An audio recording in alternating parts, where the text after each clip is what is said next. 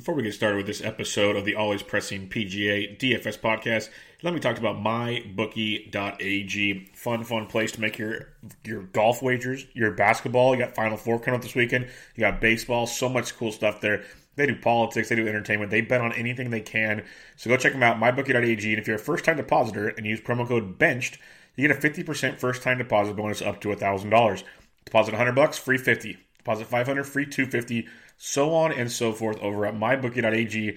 When we do the picks to win at the end, we use the odds from mybookie.ag. As the week goes on, they use the top 20. They have each ways, all the cool stuff you're looking for in your golf bets. They get Euro Tour, the works, Masters odds already out. So go check it out.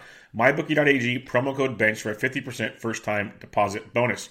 Now, to this week's edition of the Always Pressing PGA DFS podcast, previewing the 2019 Valero Texas Open.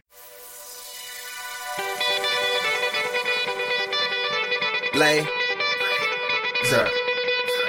Yeah. Yeah. Kane is in the building. Alright, already the show goes on all night. Till the uh. morning we dream so long. Anybody ever wonder when they would see the sun? Just remember when they come up, the show goes on. And welcome back, everybody, to another episode of the Always Pressing PGA DFS podcast. This week, previewing the 2019 Valero Texas Open, one week to the Masters. So, in order to preview tonight's uh, or this week's golf tournament and recap last week's and much, much more, my co-host, as always, you can find him on Twitter at DFS Golf Gods. Jesse, how are we doing, man? Uh, I guess it just kind of depends. Um, you know, I played golf on Saturday in shorts, and then woke up this morning and Nice. the, and it was yeah, there was uh, there was ice out outside. So um, that's the Kentucky weather update, and then of course Kentucky lost, and you know, so it's just I'm I'm alive, man. I'm barely making it, but I'm here.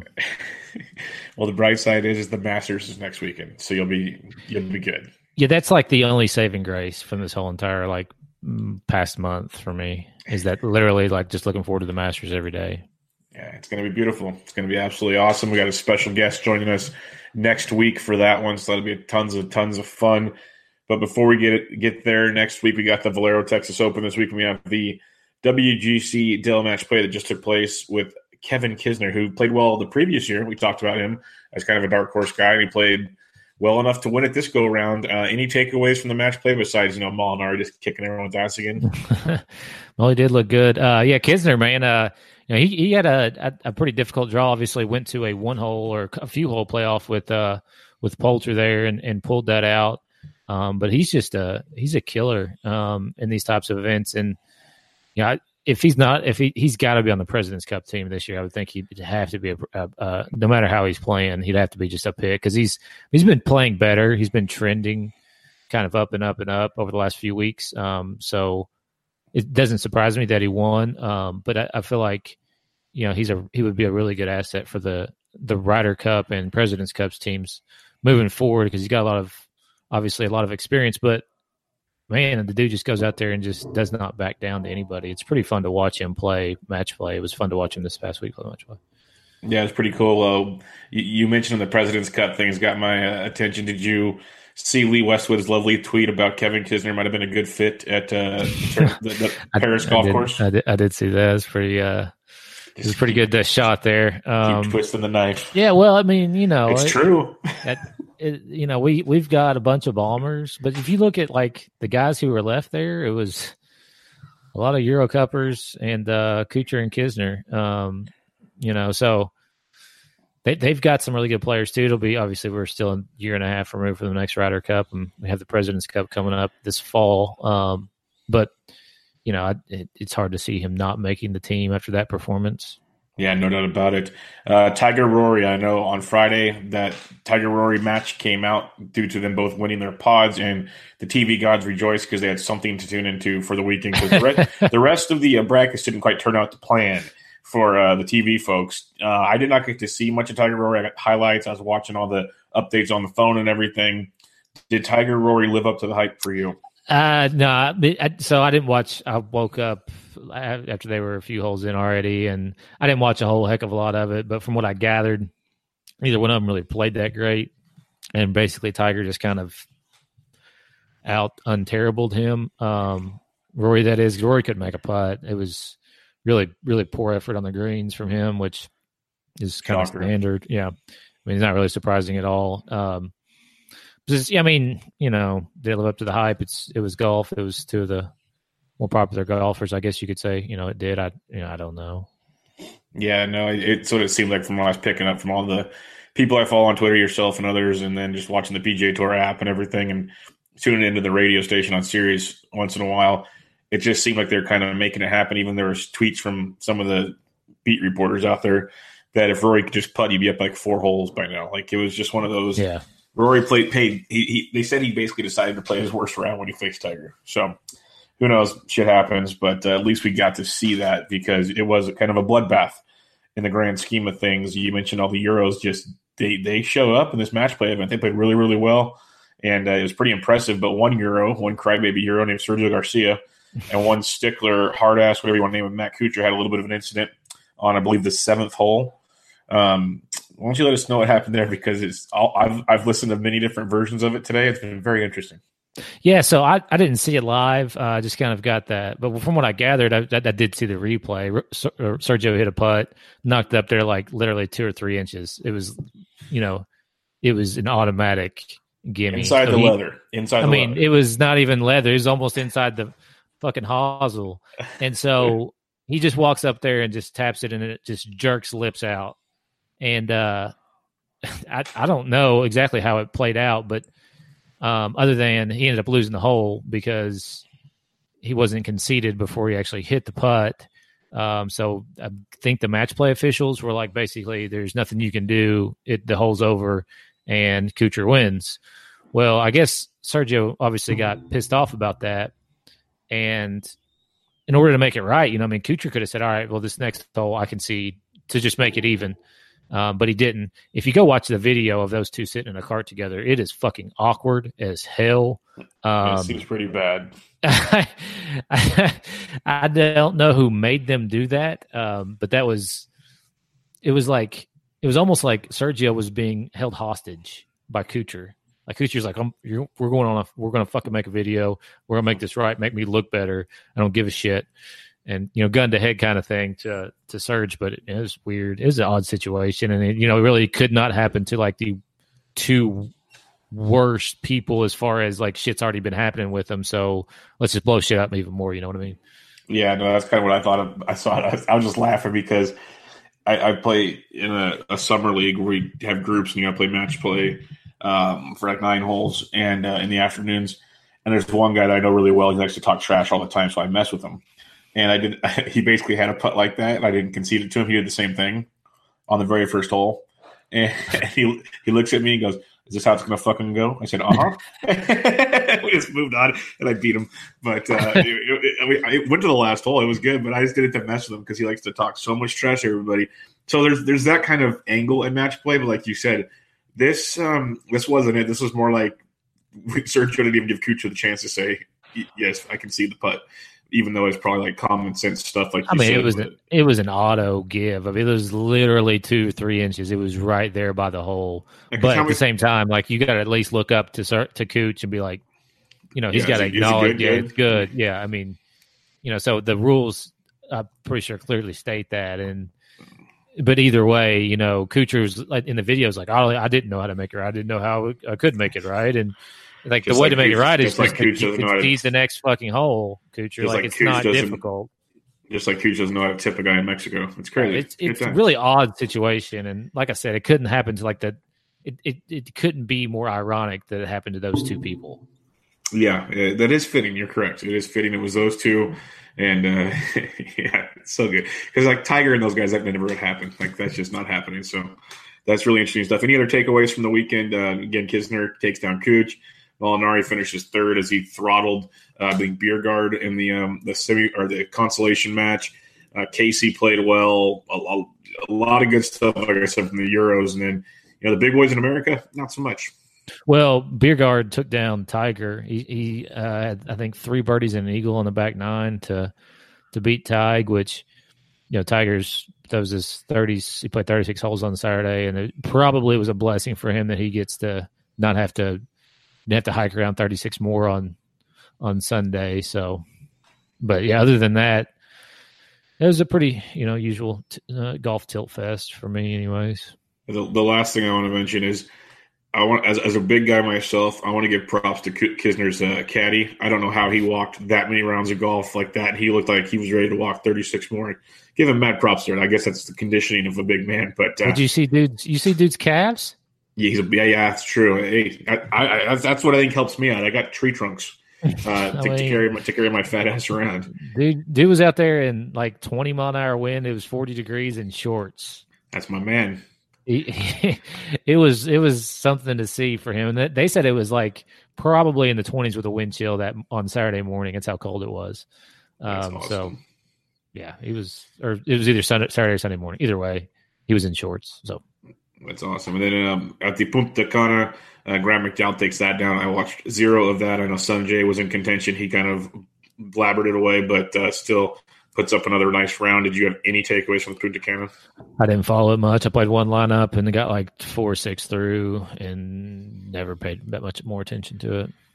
And then uh, I did have one more comment to make our, in our Slack chat, which is always popping off. Our boy uh, Hamdog. Yeah, He did very, very, very well. He finished second in the Gups Corner um, contest, so make sure you enjoy that.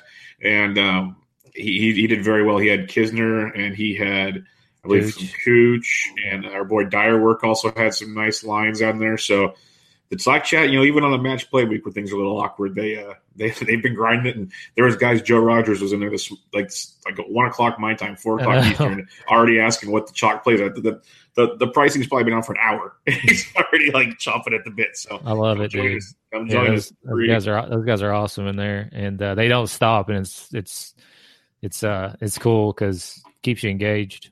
Yep, most definitely. You get a little nugget you might not even have thought about. Yep, for sure. But uh, let's go on to the Valero Texas Open. It's a different time of year this year before the Masters.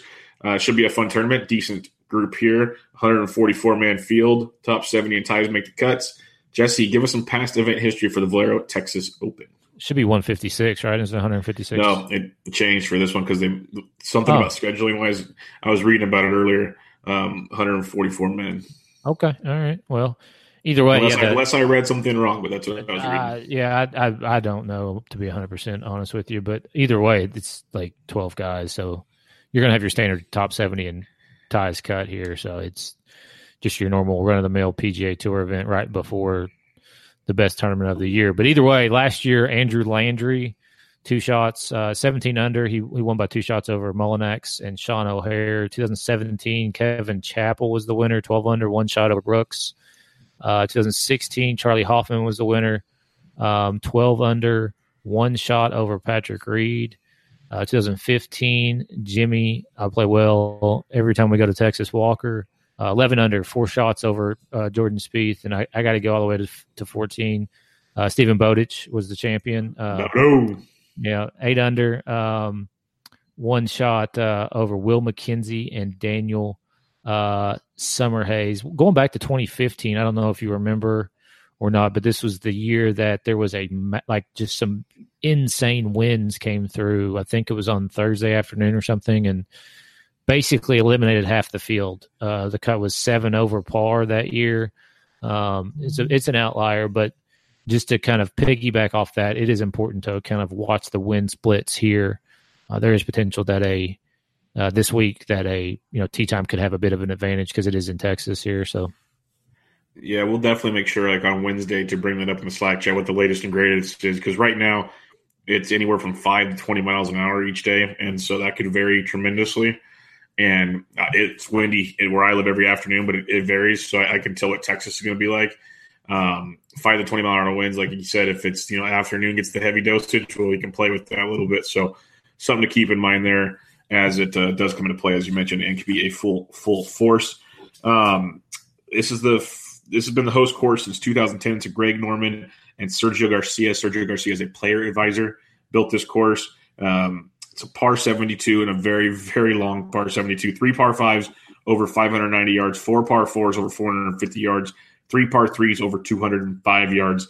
It is very, very long, as I said, and the, the fairways are very well, not very, very narrow, but very narrow to the fact that if you miss a little bit, you can survive. If you miss a lot, you're going to be in the trees, you're going to be in bushes, you're going to be in just native area. You're going to be in a, in a problem. Um, reading some quotes, you basically need to punch out and pray for par if you're in there. If you try to be a hero, you're going to get a lot of bogeys. And that takes us to this is the second highest non major course in bogeys or worse on the PGA Tour. Um, and it's the bottom 10 in birdies and eagle rate. So, like you said, scoring is very limited here for the most part. And if it gets windy, it gets really, really nasty. So, the narrow fairways, the wind makes it very, very difficult. Those longer holes, depending on what direction the wind's going, makes it difficult. And then to top it off, you have elevated greens all over the place uh, with big runoffs and drop offs to just if you you need to be a great scrambler basically to be able to get up and down if you're not hitting greens. Um, the course is Bermuda, and it got overseeded for this early time of year. The greens were overseeded with Poa and Velvet. The fairways were overseeded with ryegrass, and um, the rough was uh, overseeded with mo- extra ryegrass so they can resemble uh, Augusta. That was their whole plan is to uh, resemble Augusta. So bottom line is you can still bomb it here and have fun because bombers will have an advantage if you're accurate. You have to be tremendously accurate off the tee. Your approach game has to be on point. You need to hit greens. If you're scrambling, you're praying for pars. If you can hit greens, you have a much better chance of uh, putting up some nice scores. And birdies are just an extreme, extreme advantage of this course. So something to keep in mind there. What key stats are you looking at this week, Jesse? Uh, yeah, it's this is it similar to two weeks ago when we were at the Valspar in that you know it's kind of ball strikers. Um, so that's pretty much what I'm co- uh, concentrating on. A lot of the the tee to green stats individually off the tee, uh, b- bogey avoidance, um, factor that in, approach, ball striking, and greens and regulation as well. But I'm throwing in some uh, par sc- par four scoring again too. Um, just because like the the par fives are birdieable, um, but they're long, like you said. So you know, there's if you can get somebody who can get some par fours, then you're going to be a little bit ahead of the game there as far as making birdies on them. Yeah, no doubt about it. Well, let's talk fantasy sports. We'll go in some guys in some good recent form. Last three events on tour and DraftKings scoring in this field. Johnny Vegas averaging over 82 points. Kokrak at 80. Got Rickie Fowler. Jonathan Byrd coming in at almost 80 DraftKings points. Jimmy Furyk at 78. Got Sung Jae, DJ Trahan coming in at 74. Sung Hoon Kang, Matt Kuchar, and Nick Taylor. Jesse, that just sums up what kind of field we were looking at this week. Yeah. Um, if you go back to the past six, Rickie takes the lead. Got still got Kokrak, Kuchar, Furyk, Byrd, Trahan, but then Nate Lashley, Taylor Gooch, and Benny On come on the schedule. There was still yes, not ideal. If we look back to the last three Valero Texas Opens for players in this field, um, a lot of the high scorers played here last year, but like Finau was phenomenal here.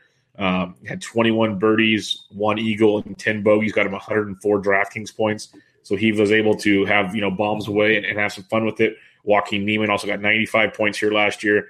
But um, like Andrew Landry's played here twice. He's averaged over 90 points. Kevin Tway's averaged over 81. Uh, Kang almost 80 in his two appearances, and then Aaron Baddeley almost 80 in his three appearances. Uh, anyone else? Uh, Laird, Marty Party Laird loves this course at 79. Ryan Moore, and then Charley Hoffman, uh, Texas boy, does very, very well here. Uh, if you look at the good course form and good course history coming to this event, again, Joaquin Niemann uh, is one of them. Aaron Baddeley makes sense for the, what we just talked about, like Ryan Moore. Um, for those on FanShare, when you get the two green lights, that's usually when they both line uh, good course form and good course history. Let me just tell you this much: there's not much this week. like, No. I, I just I just named off the three guys that are both green. Usually, I have a bunch to pick from. That was it. Yeah. That tells you everything you need to know right there. All right, let's get into the DraftKings, Jesse. Let's uh, move on with this. We got five guys over 10K. Rickie Fowler at 11.7, Cooch at 11.2, Finau at 10.8, Spieth at 10.3, and Sungjae Im all the way up to 10.1. What are you looking at up here? Um, I don't know. I'm not a huge fan of this region. I, I probably won't play a whole heck of a lot on DraftKings. Some of it could come down to kind of just uh, ownership projections and, and tags and stuff on FanShare and just kind of seeing where some of these guys are landing. Um, yeah, I mean, I feel like from a stats perspective, you know, Kuchar could do well here. Um, overall, though, like he's not played well here. That I mean, he finished fourth in 2014, and he had a fifth, 15th, and a 13th place finish. You know, kind of sprinkled in there. But the last two years, 51st and 40th, 42nd. If you go back to 2016, so like the I don't know. That he's not been that great here recently. Now he is playing probably pretty close to the best golf of his life this year. Um, so you may want to ignore course history with him and just kind of go from, uh, you know, the, his his recent play, which has obviously been pretty good um, of late. Uh, Rickie, I I don't think I'll mess with him too awful much. I'm just it, it's hard to. He's got to win just about to pay off that eleven thousand seven hundred dollar price tag and I would rather bet against that. Finau, I mean, he's okay. He finished third here in 2017, but he's not been playing that great, at least uh, uh, up to Tony Finau standards. And again, super high price tag. So if I'm going to go up here, it's probably going to be Cooch. But like I said, I'm just not a huge fan of this re- region. And I mean, I can't pay that price for Jordan Spieth and man, Sungjae at ten thousand one hundred. I mean, are you are you on Sungjae at ten thousand one hundred? I I don't. I want to be, but no. Not, not at that price point. Not with the guys that we're going to talk about the next eight and nine K range. I can't. Right. Yeah, I'm with but, you. But then that's where the GPP angle come into play. Like if you're max entering, then there is appeal there. But um, I would think so. I would think tough. with Sungjae, if you're playing, if you're playing the lower dollar entries, that he's going to be lower owned. I would think that his ownership will be going will go up the higher dollar you get into, um, because he's that. not as well known as your just casual golf player or whatever. Maybe somebody who's just going to the golf tournament this week or something like that. So, and then all of your sharps or sharks or whatever you want to call them, know Sungjae, know his ability, know what he can do. He is trending towards a win. I will give him that much. Like he's got three top tens in his last what four starts with a miscut as the fourth three option there. Seven, three top of course, seven. Mm-hmm. it was at Corales. He finished seventh. So you know that was a really weak field. But Valspar was similar weak, similar field to this, probably a little bit stronger. API obviously was much stronger field, and he finished third. So, I mean, yeah, it's just right. it's just hard to it's just hard to get the mind around that. But then again, a lot of people will be thinking that way. So, do you go the other way? That's that's the contrarian play, I guess. Yeah, he, he would be the play up here because most people, if they're going to pay up, they're going to go to the, the big time names. And everything we said about you know how's he priced up here? Well, that's that's what everyone's going to say, except the sharks, like you said. So I could see the appeal to him here. You, you, mentioned in your your stats that you want to compare this to kind of the Valspar field, and, and he, he, got a T four there playing that course. He is a great ball striker.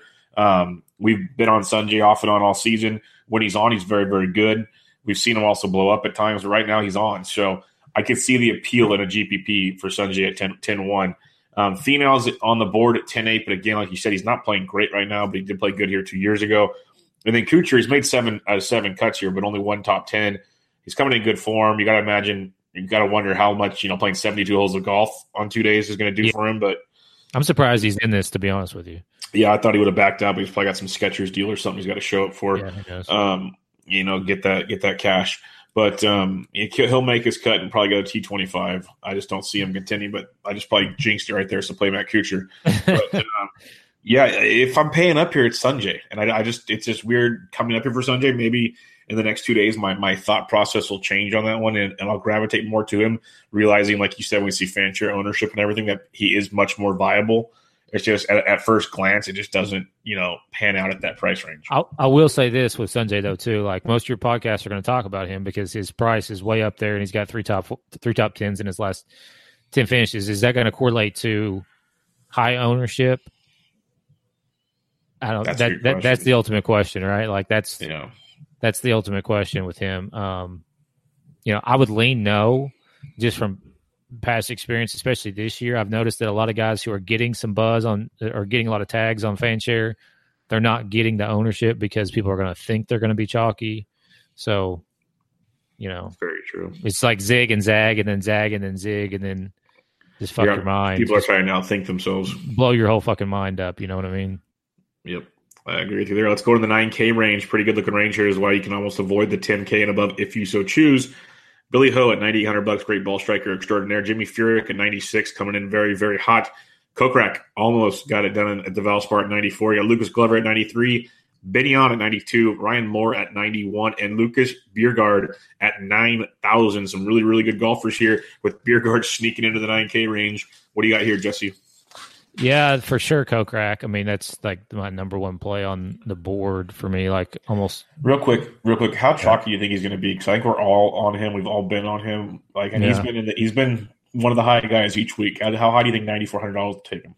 Yeah, I mean, I, I don't know. Again, going back to what I was just talking about with him, like people are going to think he's going to be chalky, and then they're going to they're going to go off of him, and then he's not going to be as chalky as everyone believes. I mean, at at least that's my thinking. Um, you know, it, it just it it really depends on you know just that that angle of it, the ownership projections when they come out. Like, because if you notice when they come out, people are going the other the other way um, a lot this year. Uh, I like him enough. Like I don't give a shit. I'll just play him and then try to figure out something else in different areas because that his he's going up and up and up and like playing really well. And this type of golf course should set up well for him, where he's really good um, hitting greens, and if he just make a few putts, you know, he'll be there. So I, I do like Lucas Glover uh, too. I mean, he did miss the cutter in 2015 uh, coming off a 13th place finish at the Valspar, miscut the Players Championship before that, but 10th, fourth, and seventh in his three. So he's got th- four top 13s in his last five starts with one miscut. And if you even go back further than that, you, he gets even better besides that miscut at the Phoenix Open. I probably one and done him there. Um, I don't. I won't be one and done him more, most likely this week, so we don't have any fear of that. Other than that, like those would be my two favorite plays. I think Billy Horschel is interesting Yep. he's you know eleventh miscut, fourth, third miscut, third here. Um, this is kind of just weird in that he's missed a couple cuts, but if he's not, if he's making the cut since 2013, he's basically top tenning. Uh, and he has not missed a cut on tour since the Canadian Open last July, which I think is he's got to be trending toward like one of the Longest Um, streaks out there. yeah, longest streaks of making cuts. Now that Woodland missed a cut there, I think he's probably pretty close. So um, he's interesting at ninety eight hundred dollars. Now that price tag, you're going to need uh, what a top fifteen at least out of him. Um, can he do it? Yeah, but really, I, you know, obviously that's the that's the question. It's what you got to try to predict, which is why golf is so fucking hard to predict. Um, other than that, I mean, I think Ryan Moore will be uh, chalky. I do think Ben An will be chalky too. Uh, Bjerregaard's interest, or I guess it's beer. beer garden. Beer garden. I'm just not. I'm just not pronouncing the J. I'm just calling it beer garden. I'm gonna call him Luke. Luke that works too. um, now, uh, he's you know he hasn't missed a cut since last August. Uh, before that, actually, he withdrew at the Nord- Nordea Masters in August. He missed a cut at the Scottish Open in July. Um, so obviously playing pretty steady, good golf. He does have a win in there at the Alfred Dun Dunlink or Dunhill Links Championship. Uh, and then a good showing last last week. I, I just I don't know what to do with him as far as because ownership wise, like he had such a good week last week. Everybody saw it. Is this does everybody jump on him this week? You know what I mean? Yeah, it's, it's it's a tricky one with him, and he also played a lot of golf last week. But uh, he's a rookie. He's younger. He's thirsty, so I can see that being interesting. Um, I'm 100 percent on on board the Kokrak train with you. Uh, I get everything you said there, and I like Lucas Glover quite a bit. He could be a nice pivot there because for some reason people just don't want to pay up for Glover. They just don't buy into the fact that he's actually pretty good, especially in this grouping. So I like both of those. Uh, Billy Ho is a GPP guy. I'm really looking at here, like you said, when he um, makes the cut, he does very, very well. He's made a boatload of cuts overall of late, and he's just a pure iron playing ball striker. He's very, very good with his irons. So if they're on, he could be a force here at this course. And the only other guy you didn't mention, I just want to bring him up, is Jimmy Furyk. I know he's 9600 bucks, but this course suits him. It's like you said, you know, uh, he finished great at the Valspar. His last few events, T17, T18, a second, a T9. He's made four cuts here, two top tens. He's played just really, really good, consistent golf right now. He played good at the match play. Um, so I think he'll be another under owned kind of guy. You can look at at 9600 bucks. Actually, if you want to play cash games, I think Furyk's good cash game play. He might not have that uh, GPP upside for you, but cash games I like him quite a bit. But I, I shouldn't say he doesn't have GPP upside like I said, he just finished you know a second in a T9 three and four events ago. So he's competing, and it's it's a, it's a field that's not going to overwhelm things. So he's very very interesting to me. He's he's playing really well. That the issue with him obviously is the length. This is a much longer golf course than um, what they have been playing. So you kind of got to factor that in a little bit. But I, I don't mind him um, because he will just hit it down the middle and then hit it on the green. And if he makes some putts, he will make the cut. Um, but like this this range right here, like it's really really fun to play this range because I could see a lot of these guys either winning or missing the cut. Definitely. You know, No, it, it like you could every guy we named off. I could if someone told me that they had them to win or they're, they're one and done, I probably wouldn't argue with them. Like I No. could see all of them doing it. yeah. I mean, it's like a really really good range. So potentially, the more I think about it, maybe that spreads out the ownership a little bit. Um, and so you don't have to worry about it as much. Uh, Kokrak will probably be the, the highest on either He's, way, though. I still. I still think he's twenty percent plus. I, I I agree with you on that. I mean, it, it's just hard, especially It's judging like- by the past few weeks. And it's like you said, just be different elsewhere. We said that so many times. Like Yeah. that, that, uh, to win a GPP, you only need one or two guys at the most to be different. That's all you need. It's that Mhm. simple. Sometimes just one guy different. It's all you really need. And uh, so don't let don't let it sway you from the good ones. Try to be different down below. Like that's where all the wild cards sit. Uh, let's get into that 8K range. This is another interesting range here. Abraham Ancer at 89. He's a Texas boy. Graham McDowell at 88. Vegas at 87. Haotong Li at 86. Juiced Luiten at 85. Ryan Palmer at 84. Baddeley at 83. Hoffman at 82. Uh, McCarthy at 81. JB Holmes at 8K. And Lucas List at $8,000. Fun, fun range here. What are you looking at? yeah, this is an, another one. I mean, I, I really think that this, like this is this is like the eight nine k range here is like generally what we're talking about in the seven K range, right? So like there's the guys who are like so sketched to miss the cut, but you could see them winning as well. So another good range here. Uh, I I think you know from a stats perspective, um, Vegas rates out pretty well. Uh, he's his course history is sketchy though. It's miscut thirty fourth, miscut sixty eighth, miscut forty fourth. I mean that's pretty fucking odd, but 26th last week, third the week before that, the Players Championship, 23rd API, 16th at the Honda Classic. Um, just hitting a bunch of greens right now at this point. So I don't mind him. The price is high though, which you know been saying that quite a bit, and I'll, we'll continue to probably say that because this field is weak as shit. Um, I do like Ju- Used, Used, Luiten. whatever. I like I like Used uh, 85. Um, I'll play him quite a bit. Ryan Palmer's interesting. He's a Texas boy. Um, generally plays pretty well. He did miss the cut here last year, but sixth, fourth, sixth in the three years prior to that. Um, and he's playing okay here recently. Did finish fourth at the Honda Classic and then missed the cut the Players Championship. Not super worried about that. Um, kind of back in his wheelhouse down here in Texas at this point. Um, Aaron Baddeley, another guy at eighty three hundred dollars. I hate that price, but his fucking course history is way too good to ignore. Um, coming off the seventh at the uh, at the Punta Cana, and then yeah, he's he was in contention, or at least he was around the top of the leaderboard. The Arnold Palmer, yeah, and then he shot seventy four on Sunday.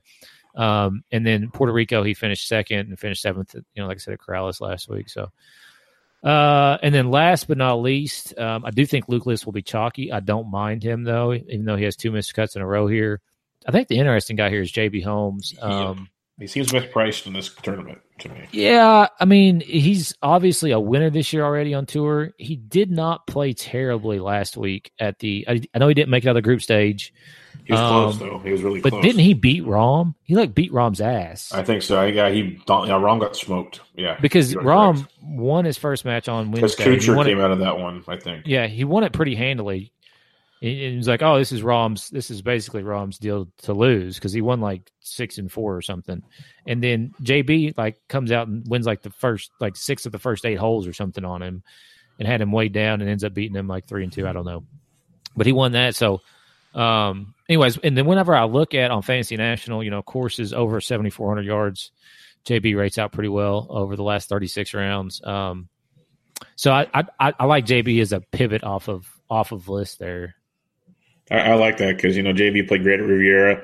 A longer course, scrambling is important. Staying in the fairway is important. Uh, so he can do it. So I, I don't hate JB at eight thousand dollars at all. Uh, Abraham Ancer at eighty nine has my attention. T seventeen and a T twelve his last two tournaments out. He's made both cuts here, and he's much much better than he was those previous tournaments he played here. So Ancer could be very very interesting to me. Um, a, a it's a tilting uh, GPP play that I will be looking at is Haotong Li. You know, we were on him a couple weeks back. He missed the cut. The T9 last week, then miscut, miscut, T19 in a second. He's a very tilting man, but in GPPs, he's got that upside. He can bomb it, and if he's accurate, he can play in this one. So I don't hate Haotong at 86. Um, Palmer is interesting, like you said. Luke List at 8K is another guy I could look at. But those would be the the main ones I'd be looking at this week. Uh, Luiten's coming in in great form, as you mentioned, like really really good form at T12, T10, and a six his last three events. I just don't know what to expect with him coming over here. He's been playing overseas all the time, but uh, he could be an interesting GPP play as well. He was over here recently, though, wasn't he? He played. Yeah, I think his, his last few tournaments have been back in. in oh, he played WGC, Yeah, and then he went to the Oman Open. Was that the one in Kenya? uh, I think No, so. because that was like two weeks ago. This was the the this this one started on the third, so Oh, okay, different one. I don't know what Oman Open is, but he finished twelfth. Lovely. All right, let's get to the seven K range, seventy five hundred and above. Jesse, who you looking at? Uh, I mean, I don't think this is going to be like sneaky by any means, but Jimmy Walker at seventy eight hundred dollars is pretty odd price to me. Fourth year last year, thirteenth the year before. He's won here before. Um, I mean, not the form coming in like recently is not great, so maybe that's why he's priced down here. Um, but I, I don't mind him at seventy hundred dollars. I feel like he's like borderline cash, um, just because of the course history, and he's another Texas boy. Uh, Justin Harding at 7,400, 77. 77. Sorry. Just looking at something else. Um, interesting. He's, he's a mostly like a European slash Australian slash Asian tour player. He's playing all over the world. Um, nobody will be on him in the lower dollar buy-ins. Uh, so GPP upside there as far as he goes. Niemann, man. Um, so he was chalky as shit last week at Corales. I'm pretty sure. Um, I don't know what his ownership was. I didn't see it, but I'm pretty sure because I'm pretty sure he was pretty chalky. And anyways, he missed the cut in Puerto Rico. Um, before that, you know, everybody's been jumping back on him. So it'll be interesting to see if they jump off at this point. If they do, I expect him to play well. If they don't, then he probably missed the cut. Yeah, no doubt about it. I know it, it like it really makes a lot of sense that DK ownership does that to people, but it does. I mean, it's just a fact of the matter. Everybody knows Yep. it if you play DK. It's facts. It happens all the time. What, what, Chalky, do you, what, you, chalky players miscut because they when, you, the when, you, when you open the app on Thursday and you see that you have the chalk, you already know it's time to turn it off. That's just how the it works. worst, isn't it? God. Yep, it's the worst. But um, yeah, I like those calls there. A couple of Siwoo Kim. I know he's tilting as all hell, but at seventy hundred dollars, he is a pretty good player in this field. He's one of those guys that could top five at this place uh, without any questions uh, asked there, but also could miss the cut in a heartbeat. Um, Sung Kang at seventy seven hundred is on the radar. Mentioned how well um, he's played coming in here. Missed the cut last time here with T six T forty two his previous two events. He's made cut after cut so far this season. Um, you mentioned Harding. I think he's a very interesting play. Then Joel Dahmen at seventy five hundred bucks. He can be tilting. He got us a while back, but since that miscut, back to back T twelves. Uh, he has a T seventy five here last year. He's a ball striker. His irons are working. He plays very very well. So someone to keep an eye on uh, in this seventy five hundred and above range. Who do you have at seventy four hundred and below? Um, man, I, I hate playing Mullinax, but like in this field, like he's, I feel like he's kind of borderline. Uh, cash uh, finished second here last year. Obviously, made two straight cuts on tour. He did miss the cut the Players Championship. Before that, he made a bunch of cuts in a row too. Um, going back basically this calendar year, he's missed one cut, and that was at the Players Championship in the strongest field of the year. So, kind of just don't even worry about that. But, uh, so like I don't know, man. Like I, for me, GPPs, it'll be depending on you know if he's chalky or not. If he's high, if he's highly touted, I'm going to probably back off. But if he's not, then I, I could see playing him. Frittelli is another guy, Texas boy. I believe he went to the University of Texas. Um, he finished uh, 20th here last year. Uh, two straight made cuts on tour. Did miss the cut at the Honda Championship or Honda Classic, and then I made cut the Genesis, but uh, did make the cut at uh, Valspar and then Corales this past week. Matt Jones, man, like so. Tilt my face off. Um, he played well. First of all, he shot 66, which is six under. I think he was either the first round leader in Corales or he was like one shot off. And then he came out the next day and made a nine on the first hole. That's a good way to start Um, the day. Yeah. so he was right back to one under uh, after one hole. But um, I had a choice between him and somebody else last week, and I texted one of my friends and was like, you know, just get, guess what I did? I, I chose the wrong person, obviously, because he started well and he played pretty well. And before that, you know, of course, at the Valspar, he was 13th too. Um, so $7,200, like, I don't mind him at all. Again, borderline cash. Did miss the cut here last year, but has some decent finishes here. Um, and Aussies are known for playing pretty well around here. Um, obviously, I think uh, besides Bodo, uh, the other Aussie that's won here is Adam Scott. Um, but it's pretty much the United States of America if you look at the flags Yeah. around here, besides Laird and those two. Anyways, uh, back to the point here. Um, so Matt Jones, I, I don't mind him one single bit. Uh, and like it, I would consider him in cash. Wyndham Clark, talk about him every fucking week. Um, because like he literally almost won me five figures at the Honda Classic. Um, so uh, my love for him is stay strong. He did make the cut to Valspar. He finished 37th, DQ'd at the Players Championship. We talked about it Yeah, after that week. crazy. And anyways, um, I don't mind going back to him for this for that price in this field. Uh, Mackenzie Hughes, another guy. He's okay at seventy one hundred dollars. His course history is miscut, miscut.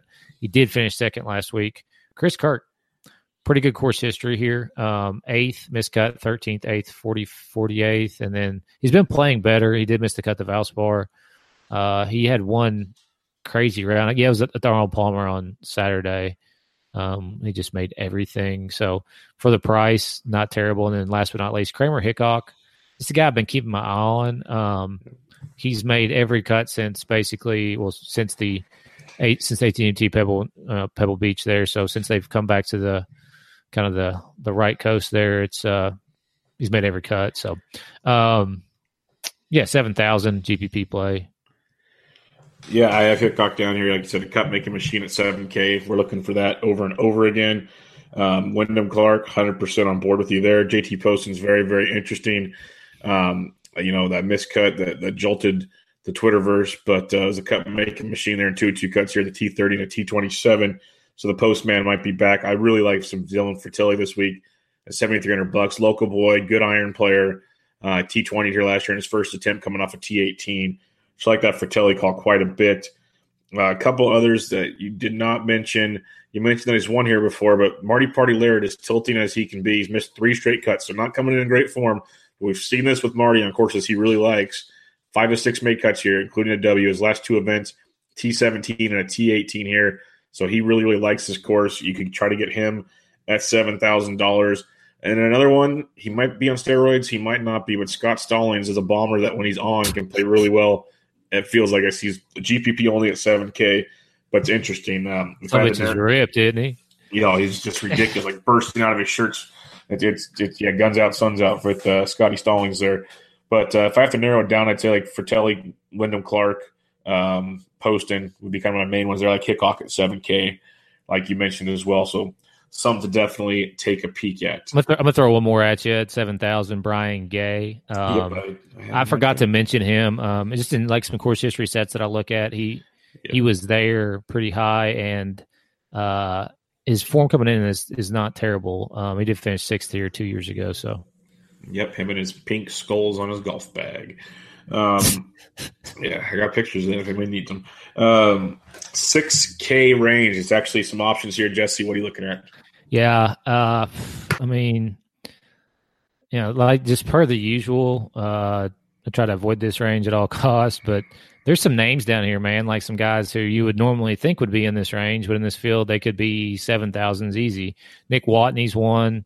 Um, Adam Schenk's been playing pretty well here of, of late.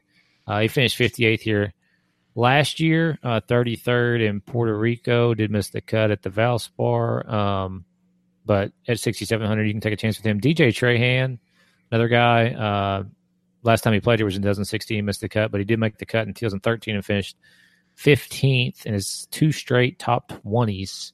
Um, and they're kind of the lower end events, opposite WGC events, so weak fields. But either way, this is borderline that. Um, if you take away the top five guys, it really is that. Um, and then last but not least, so like I said, I'm not a huge fan of this region, but I just want to kind of give a shout out to this this dude too, Chip McDaniel. What a hell of a That's a name! name right there, man. My God. He's from the University of Kentucky. He played golf. Oh, now I get Uh, it. Now I yeah. get it. I was wondering where this is coming from. Anyways, so he finished fifth in Puerto Rico last week. Uh, he f- shot nine under on Sunday um, to to come in top five and get an exemption to play this week.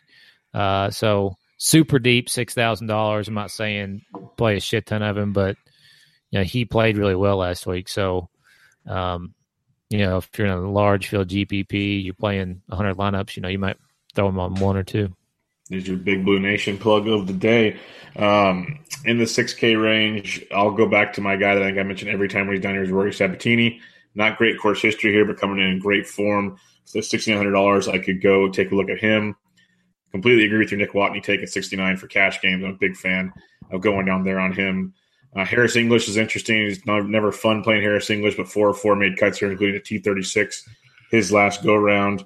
Uh, Vaughn Taylor's kind of one of those iron players. It's a little longer course, it's a little scary, but he does have some good history here as well. At 6,800 bucks, made T16 here last year.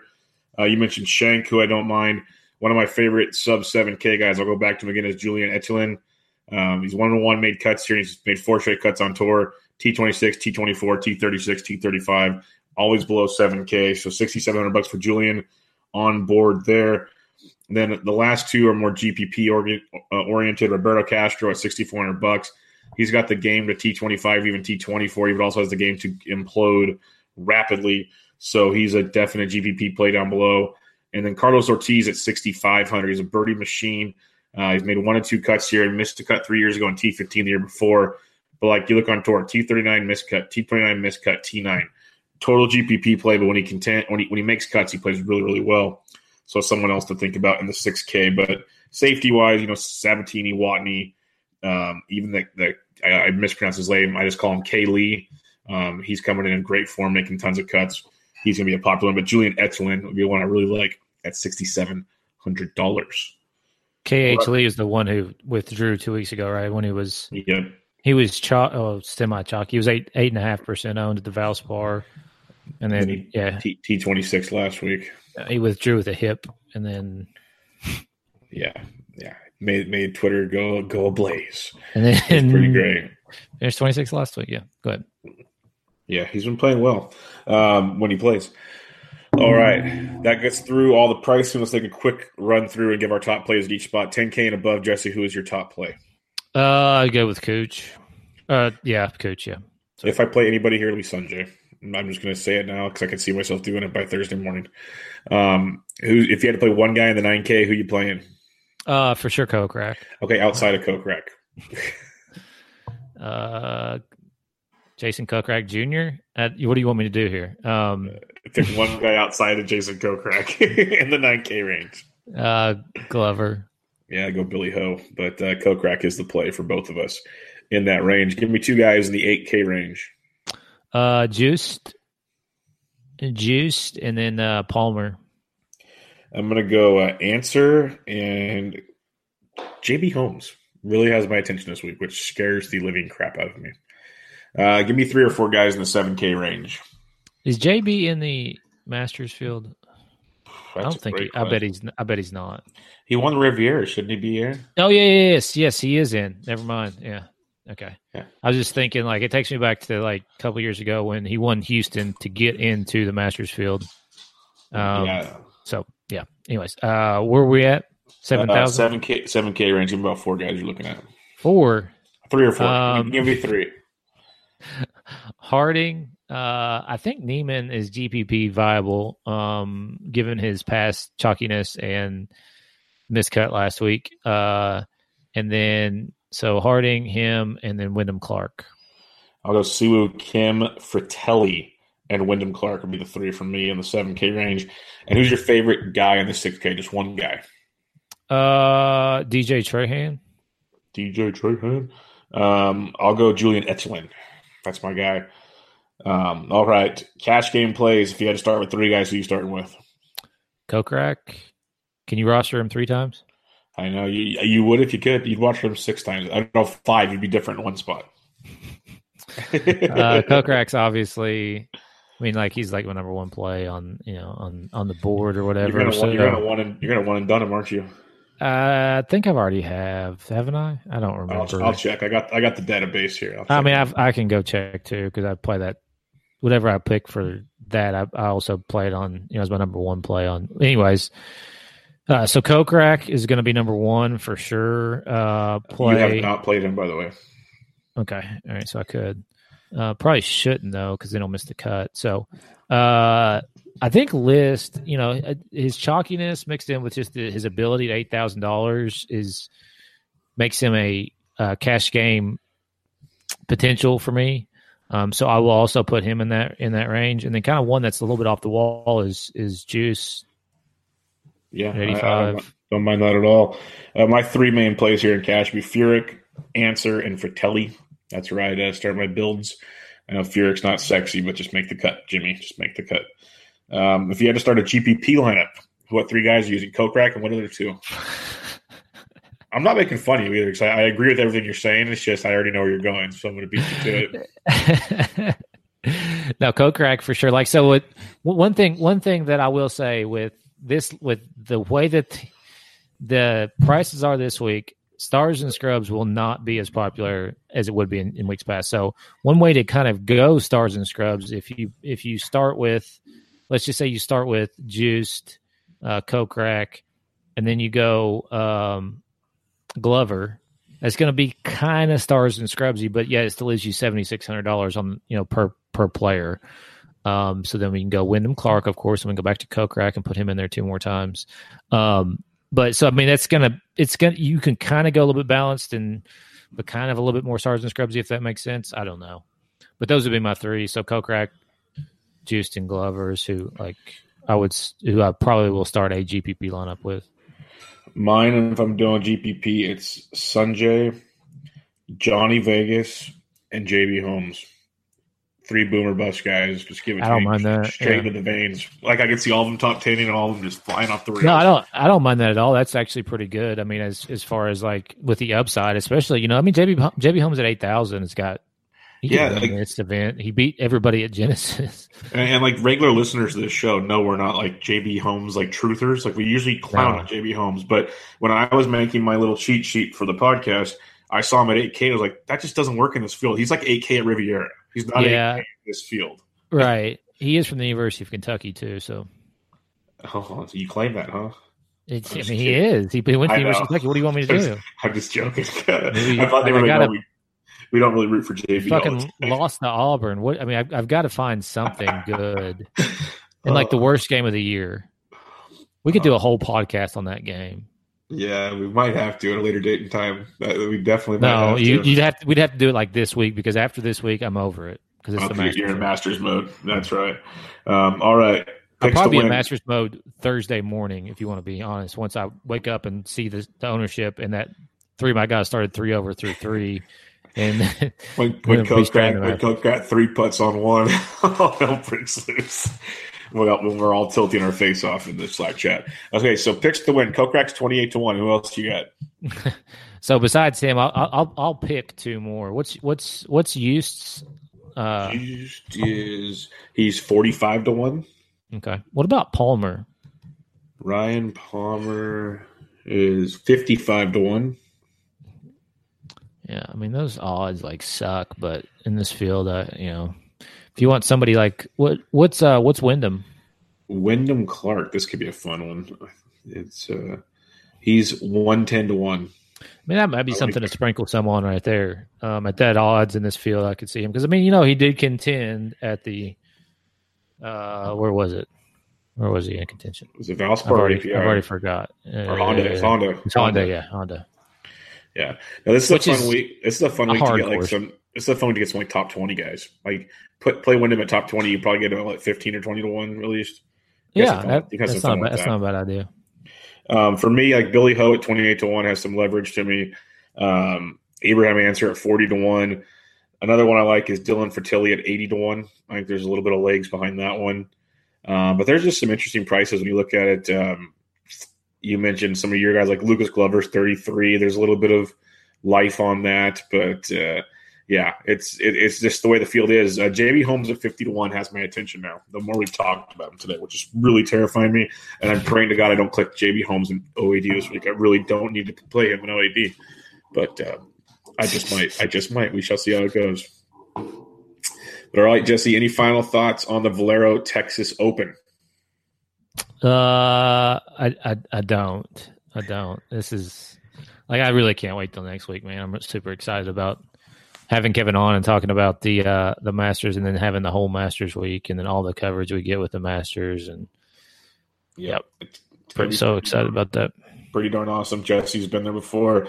Kevin's been there many times. So some live like input on the Masters at Augusta. I, I we might did- just- Do you remember we did that whole podcast with him and Sheridan, and they went they went hole by hole Yeah, and described each hole in detail. Yeah, it's perfect. Like, I don't think we, we we won't need to go that deep this time, but we will definitely do something like that. That is right. definitely happening. So everyone be on the lookout for that. We're trying to lock down our recording time, uh, but uh, we will get that one all lined out. Uh, but until then, give us a rating review on iTunes. We much much appreciate it. Uh, Jesse is on Twitter at DFS Golf Gods. I am at BDintric, and the podcast is at always press DFS. Should be an interesting one this week. I'm not saying it's a bad tournament. Should be interesting though. And the Masters is next week. Thanks for listening. This was the Always Pressing PGA DFS podcast previewing the Valero Texas Open. Catch you guys later.